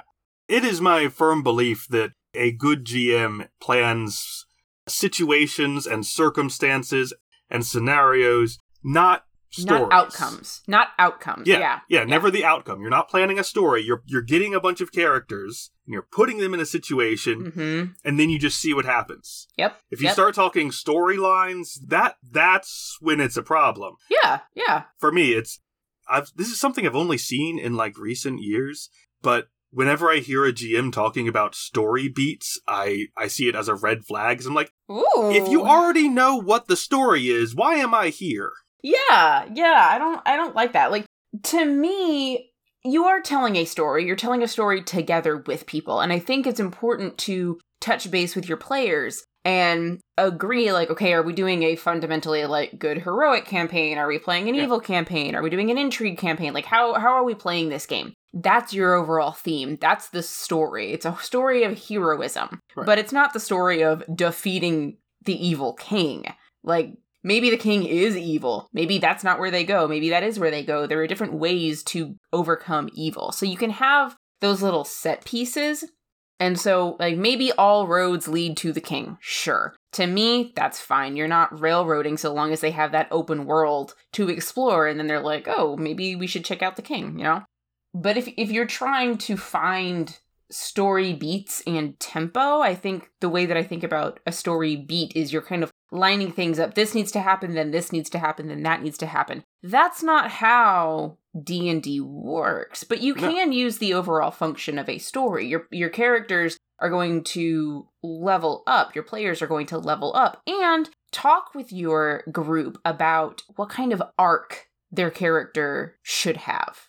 I like doing that because that helps set kind of an expectation for the player. So, oh, I really want to do a paladin, but I want to do like a paladin who breaks their oath and and then comes back to it maybe. Or maybe they don't, but I really want to have a broken oath paladin, right? And you're like, "Okay, cool. I know that that's a set piece they really want. Oh, I really want to have a rogue who learns about found family and finds family with the group or whatever, right? Okay, cool. That kind of sets that expectation. You want to have set pieces that lead to that. But you're not doing a story beat. I'm old fashioned enough that I, I'm equally suspicious of character arcs. That's fair. I watched you grimace as I said it. I feel like what makes it a game rather than a collaborative writing exercise is that the story is emergent. You don't plan That's any true, part of it ahead too. of time. yeah. It comes out of these situations and the characters you put together. And if you start saying, okay, eventually this has to happen, Mhm. Then you're you're veering towards, okay, we're writing a story together, which fine, that's a great thing to do. It's not really a game anymore. It's a That's different true. activity. That's true too. To me, I think there's you can kind of go one way or go the other way. You don't want to like swing at your player with something crazy that's going to ruin the game for them. And so if they come to you and they're really like, "Hey, I really want to do this thing." All right, cool. You know, Yeah. maybe you really want to have that arc. I can make that happen because you don't want to ruin their fun, right? But also, if a player's like, "Yeah, I have no idea what's going to happen to my paladin and I'm just going to roll with it." Then yeah, 100% cool. Maybe they break their oath, maybe they don't, maybe they, you know, turn into a righteous asshole. Who knows? But yeah, I think so I think that in particular depends on on your player, but set pieces, yes. Situations, yes. Outcomes, no. Right. And like there will be a story. Like after you finish the game and look back on it, there's a story there. There's always a story there. a story happened. You don't have to break out the script writing guides or whatever. No, you don't. No, you don't. And not to go too meta with this, but this is something that I believe and I'm kind of curious about digging more into in terms of narratology. But to me, stories are so fundamentally human that we can't help but tell stories. And so I think that's what you're really getting at, Mac, is you don't need to plan an arc. You don't need to plan story beats because you know, you're going to put the players in a situation and they will craft a story out of that without even doing it consciously because that's just how humans are wired. Yeah. To go back to the sports analogy that we Mhm. that we were we were looking at before, if you listen to sports commentators, they're always telling like stories of like a great comeback or a Mm-hmm. or a mhm. redemption arc or like that's they use that language. Yep. And marketing. Marketing is always storytelling. Advertising is just storytelling. If there is a series of events, someone is going to frame them as a story. Yep. And Yep. you don't need to put a lot of effort in ahead of time to make your game into a story. Your game will be a story, Yep. even if it is the most basic dungeon crawl with no character development. A story still happens. There is a series of events, and a story arises from them. Yep. 100%. 100%. All right.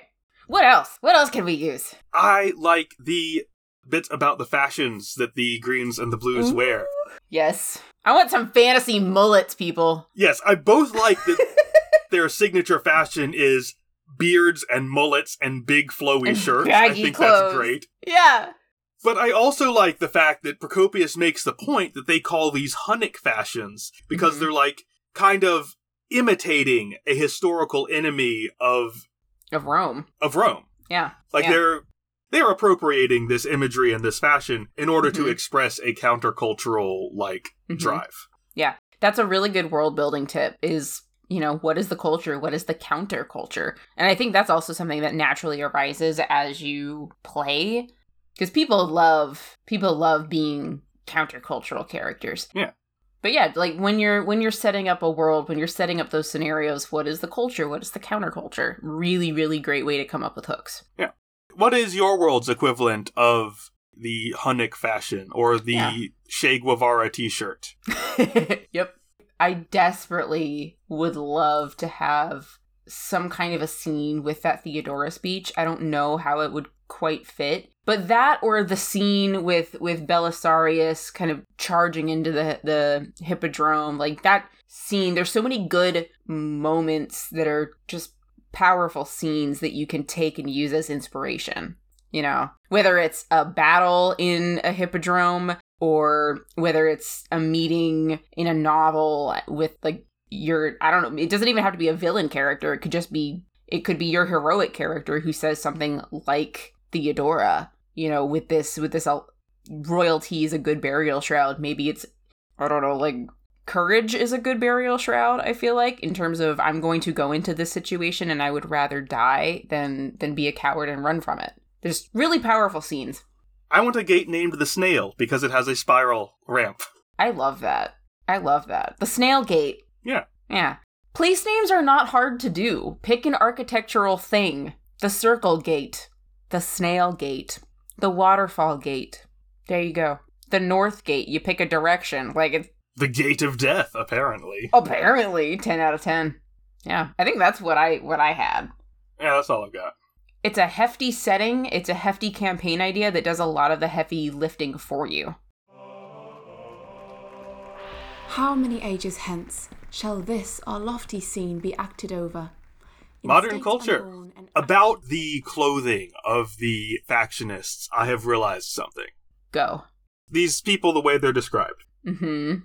Their whole thing is they watch vehicles go around a track. They have mullets and beards, and they wear No. and they wear the No! aesthetic of a historical enemy of the government. They're NASCAR fans. Oh my god. They're NASCAR fans with Confederate flags. You've lived in Indiana for too long.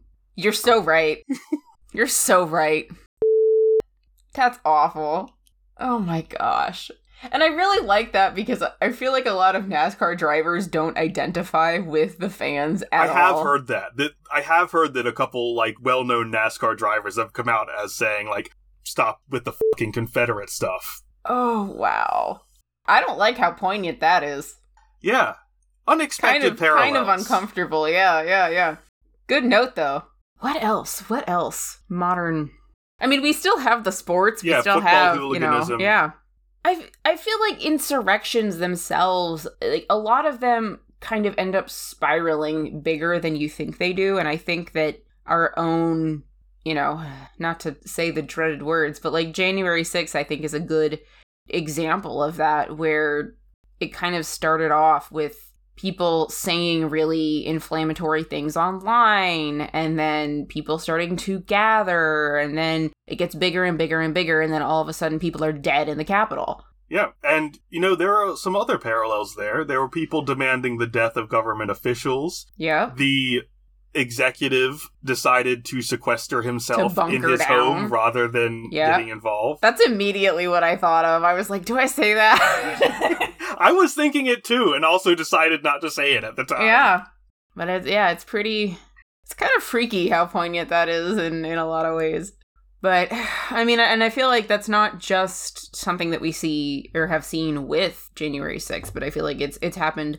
over and over and over again throughout history. Like i'm kind of reminded of there was two chinese generals i think who were going to show up late to battle and the punishment for that would have been death. And so they took their armies and they're like well if we are insurrectionists, then the punishment for that is death. So why don't we just take our chances and overthrow the dynasty? And they did. And it started off with them being late. It started off from something very, you know, presumably innocuous. Are you Googling this? I'm not. I'm. Although, I'll have to find good it. Good lord, that does sound familiar. Yeah. Let me look it up. Chen Sheng and Wu Guang uprising. I'm probably There saying it that is. wrong. Yeah. Thank you. Yeah, that one always gets me. I'm like, anyway, other echoes. I can't think of any specific ones, but I d- I do think it's worth noting how often we keep looking at this and going like, okay, this the events that are being described happening almost 1500 years ago and over 5000 miles away from where we are really sound familiar. Yeah, yeah. It's crazy, and it's it's one of the reasons why I really enjoy studying. I mean, the medieval period in general, but also like ancient history. And you know, once you get into modern history, I think you start losing yourself in the details. But when you look at this stuff, you you kind of realize like humans have always been humans, and this stuff keeps happening, and we never learn, and you know, so on and so forth. And it just reminds you that for all of our progression, we haven't really progressed that far. Yeah. Yeah, again, people always equate technological progress and social progress and assume Ugh. that both are just going forward in lockstep forever. Mm-hmm. But like No, they're not actually related at all, and Yeah. they don't sync up. no, they don't. The Dungeon Master's Dictionary. I need terminology. Colored sports teams. Yeah. Easy. You're done. That's it. That's all you needed. Again, world building is easy. And they're the colors of the four seasons. Like I feel like that is if someone had to plan out four teams, that would be Super easy. yeah, that would be Yeah. maybe not the first. I think they might go four elements first, but hmm I think you probably get a pretty similar set of colors from those also. Right. Yeah. But like that, that would be one of the one of the obvious options. hmm So you know, it doesn't have to be that complicated. Sometimes it's just the blues and the greens. The blues and the greens. I like Caster as t- some terminology. If you're looking for cool, like elected official names, I would highly recommend looking at the lists upon lists of official positions in the Roman government. hmm You will always find something. If you want some really funny ones, look at the ones in the late Byzantine Empire, though. Oh, they're hilarious. They're very strange. There was a period where they would just add prefixes on because they're like, okay, this guy is the I don't know the boss, not a real title for in Byzantine Empire, that- but we want this other guy to have a better position, and there's not one open, so we're just Mhm. going to call him the super boss. Yep. And then this guy is the hyper super boss. and This guy is the super hyper ultra boss. Like it just kept going. they just kept making it weirder and weirder. Like it was wild. There's a reason we use Byzantine uh, as an adjective the way we do. Mm-hmm. Better than medieval. Anyway. There's a word I'm trying to remember that I use, the monumental gate. Oh yeah. Ah, there it is. The Propylaea. Propylaea. It's spelled P R O P Y L A E A. And if that's not how you pronounce it, then blame Wikipedia because I'm, I'm I'm Oh. reading off of their IPA when I say that. The prototypical Greek example is the entrance to the Acropolis of Athens. So it's like the the really big colonnade, big gate thing. We also got like the it. word colonnade in here, which is also a good word. Colonnade It's is a row of columns supporting something.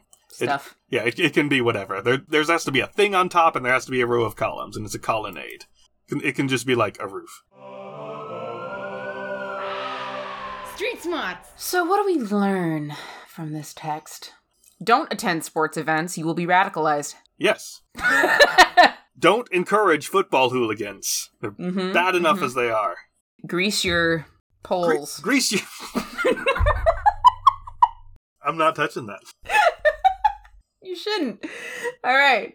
What else do we learn? Um, being acclaimed emperor by the crowd is a high mortality proposition. You should avoid it. Yeah, for Saint Nick too. Come to think of it. How do you mean? Well, wasn't he wasn't he chosen?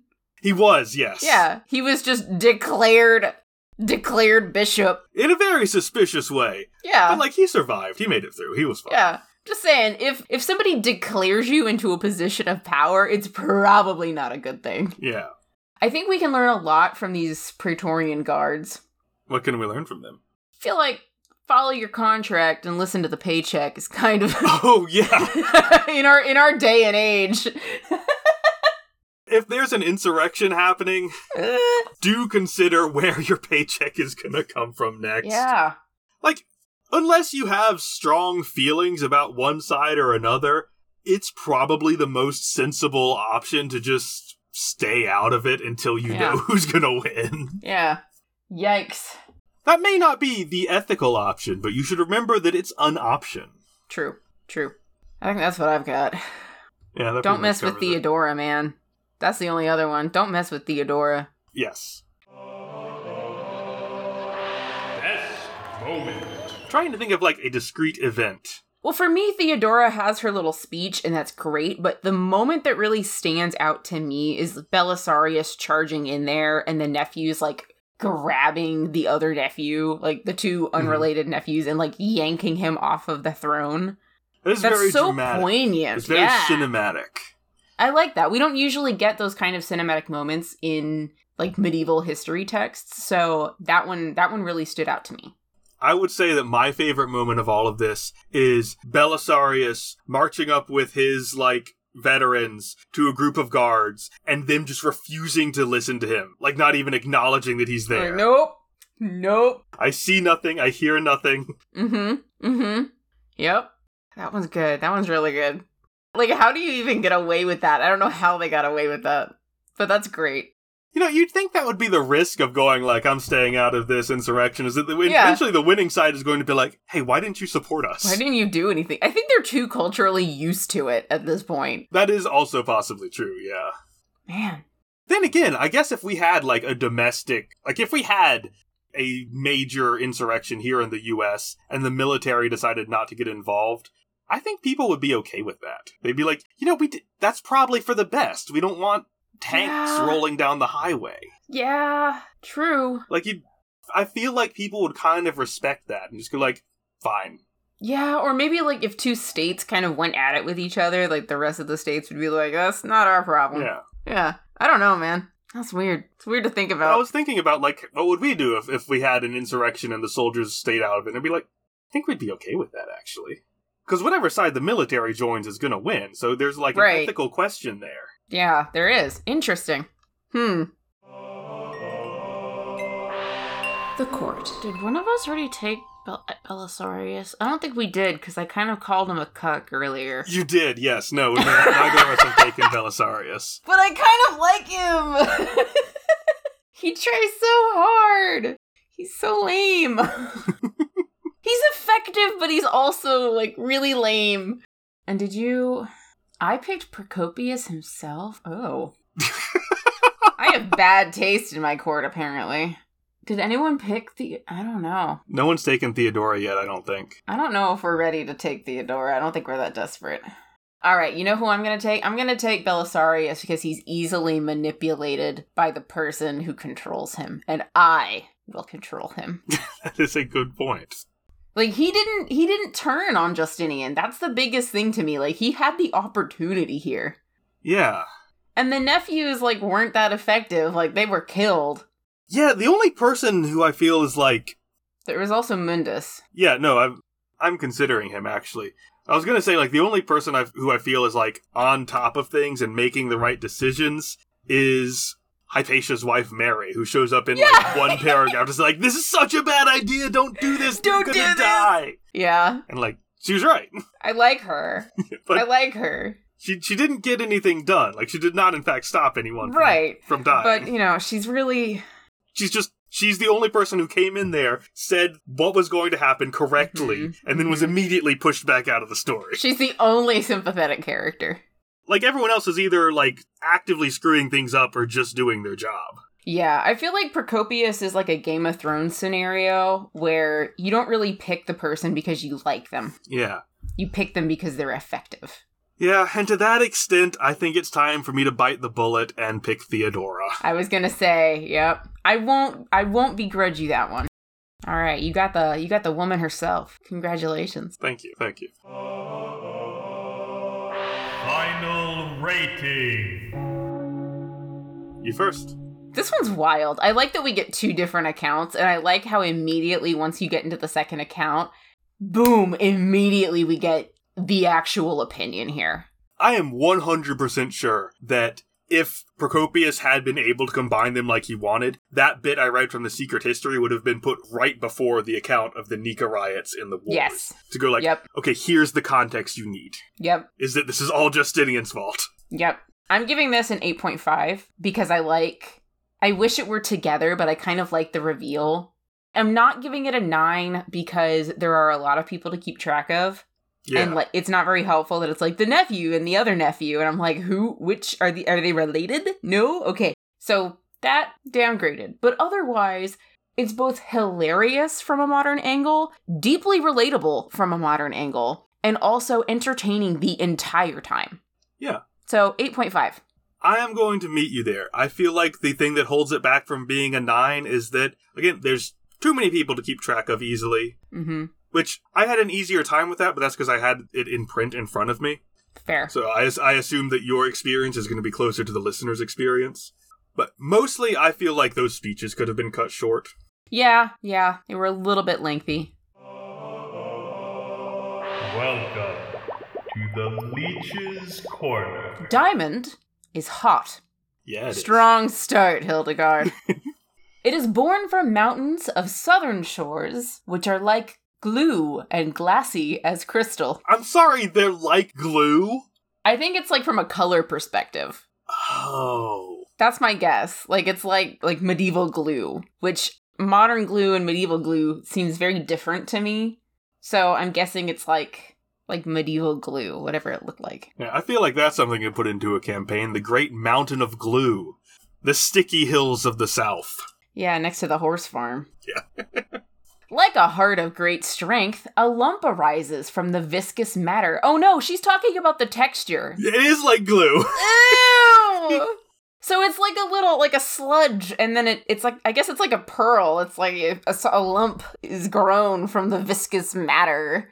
This doesn't make the diamond a very appealing stone. Straight from Mount Viscous. Ugh. All right. It is so strong and hard that before it becomes large, it splits from the mountain's viscous matter and falls into water in the shape and size of a chrysolite, leaving the viscous area weaker than it was before. Then, when an inundation of rivers surges up, it carries the stone to other lands. So, I guess, I mean, it's sort of kind of how volcanoes like harden and then turn into like obsidian and stuff, you know?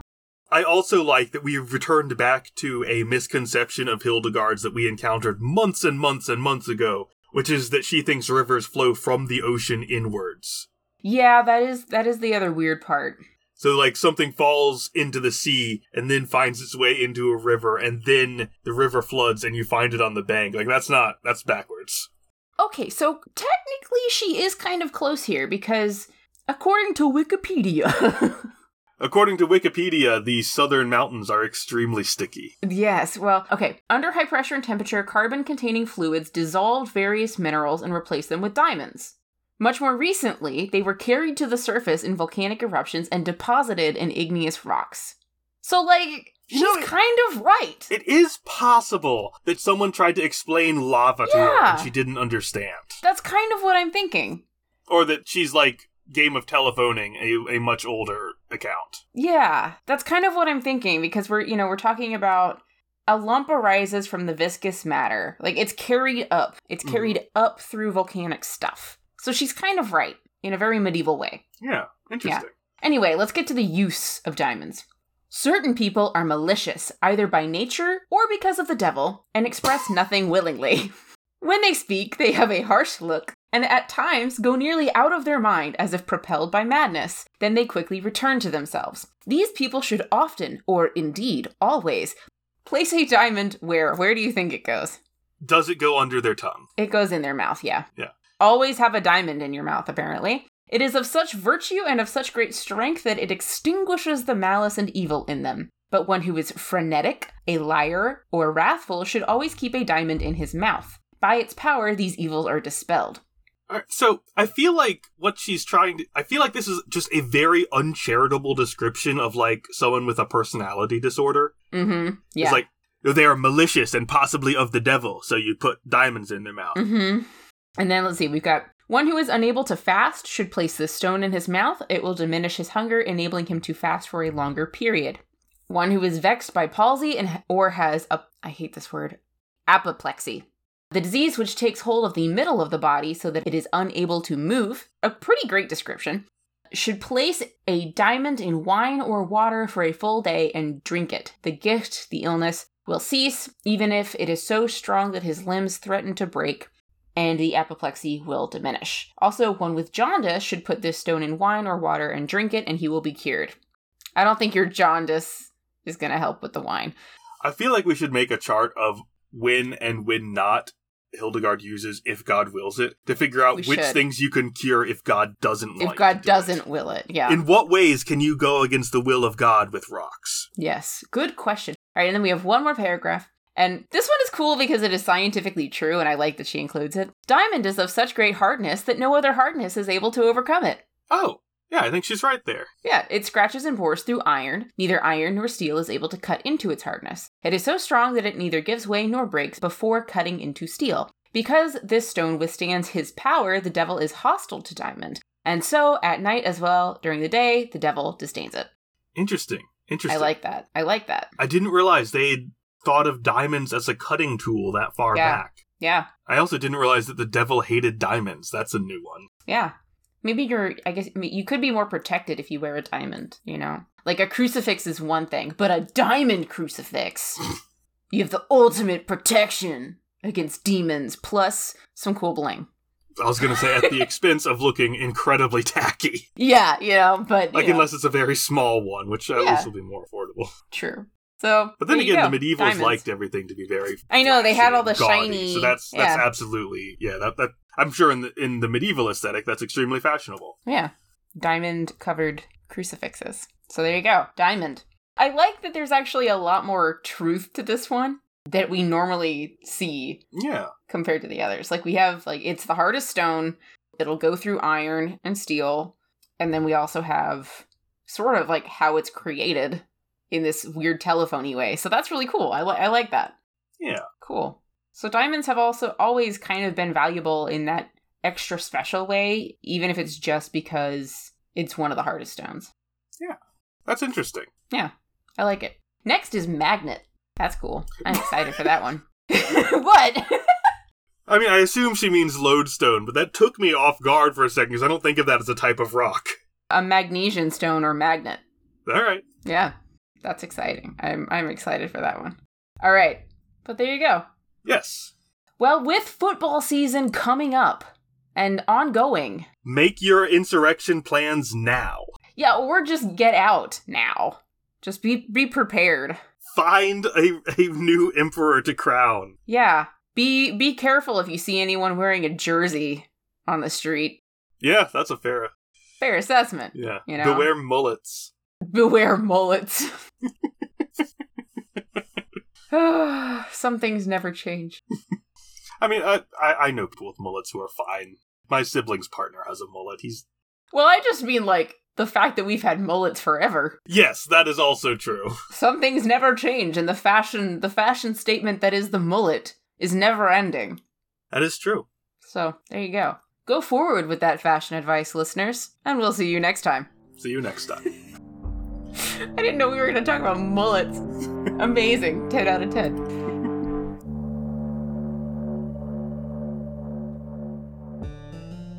Thank you for listening to the Maniculum Podcast. Please consider leaving a rating and review on iTunes to help support us. If you're interested in exclusive merch and continuous exclusive content, consider becoming a patron on Patreon. To see our sources and our notes, check out our blog on themaniculumpodcast.com. And hey, come get involved in our community. We have a Discord group that you can join, and you can find links to our server on our Facebook group, The Maniculum Podcast, our Twitter at Maniculum, and our Instagram at Maniculum Podcast. Original music by Walker. Check out their project Sugar Glass on Spotify. I feel like you should have saved that for echoes in modern culture, but here we are. Oh yeah. we'll we'll tag it in here too. Yeah, I might move it.